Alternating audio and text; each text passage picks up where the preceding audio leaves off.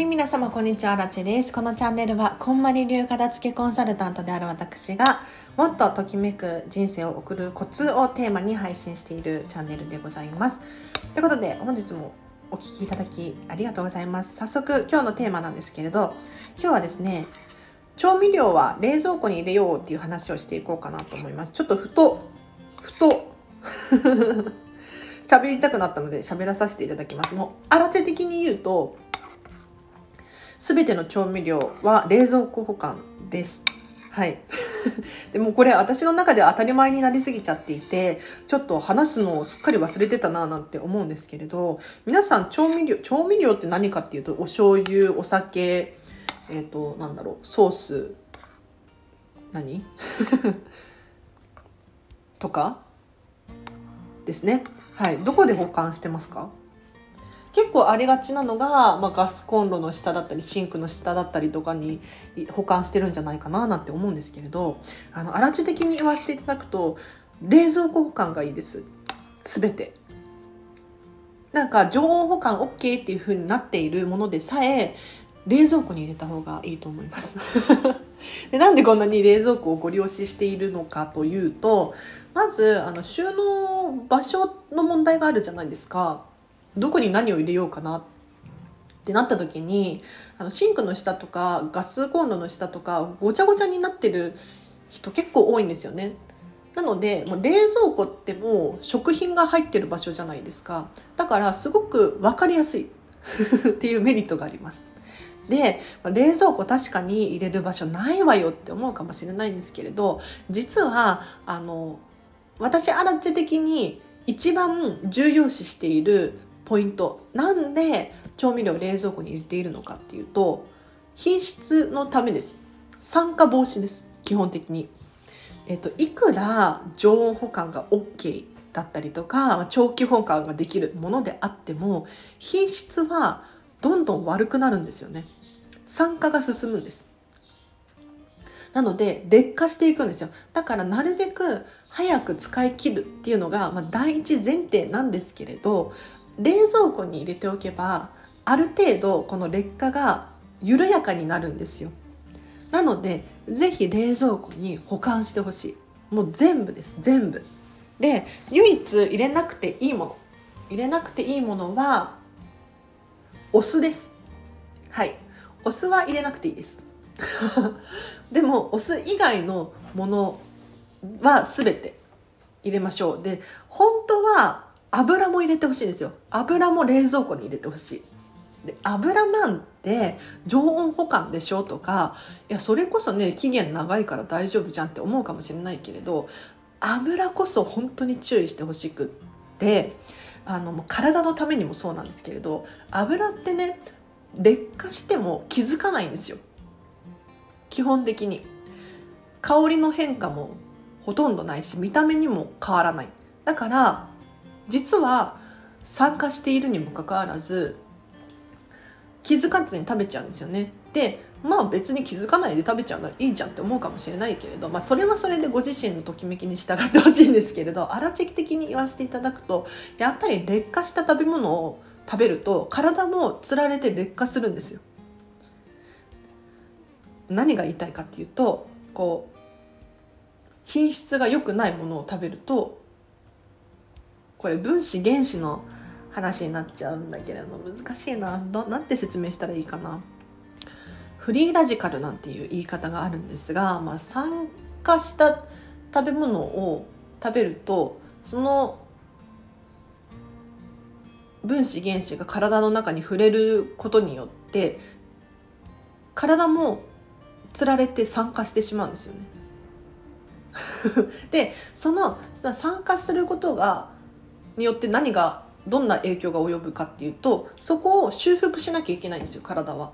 メンテナンスしなきゃいけないのでそこにエネルギーを使っちゃうんですよね。でそこにエネルギーを使ってしまうと他のエネルギーが足りなくなってしまう可能性があるので例えば皮膚がかゆいなとか最近肌が荒れるなとかアレルギーが花粉症の季節ですよね花粉症がちょっとひどいなとかそれこそウイルスに抵抗できないなとかいろんなところに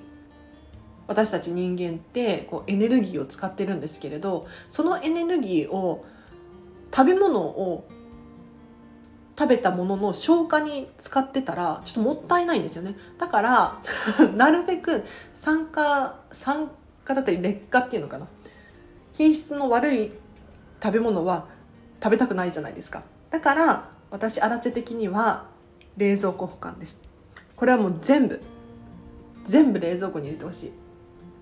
粉物もそうですね。粉物で言うとなんで冷蔵庫なのかっていうと、まあ、基本的に乾燥しているものに関して言うと、まあ、酸化はしにくいと思うんですよ。乾燥しているので。でもただ食品なのでねいつまでも同じ状態でいるわけじゃないのでどんどん劣化はしていくんです。ただ粉物に関して言うとあの私アレルギーがあるのでもう本当に注意してほしいんですがもうアナフィラキシーショックになったことがあるんですよ。要するにな小麦粉の中に多分虫が虫？ダニかなんかがいたんだと思うんですよ。それで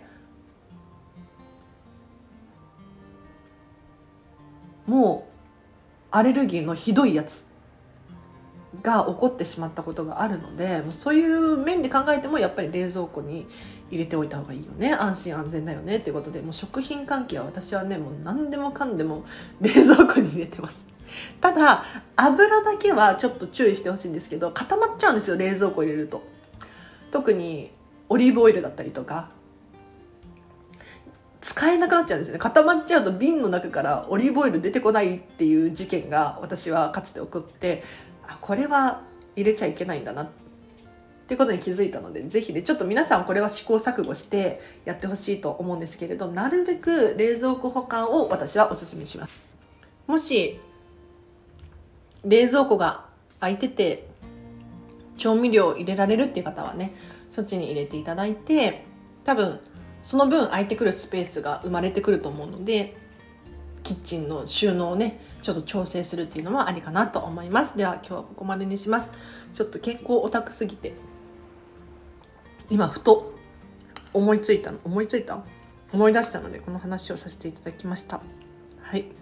では皆さんの参考になるととっても嬉しいです、えっと、お知らせとしてアラチェのサービス一覧を紹介しましょう。はい。私は、こんまり流片付けコンサルタントでございます。なので、片付けのレッスンができますね。今、オンラインでもできるので、オンライン気軽に参加してほしいなって思います。あとは、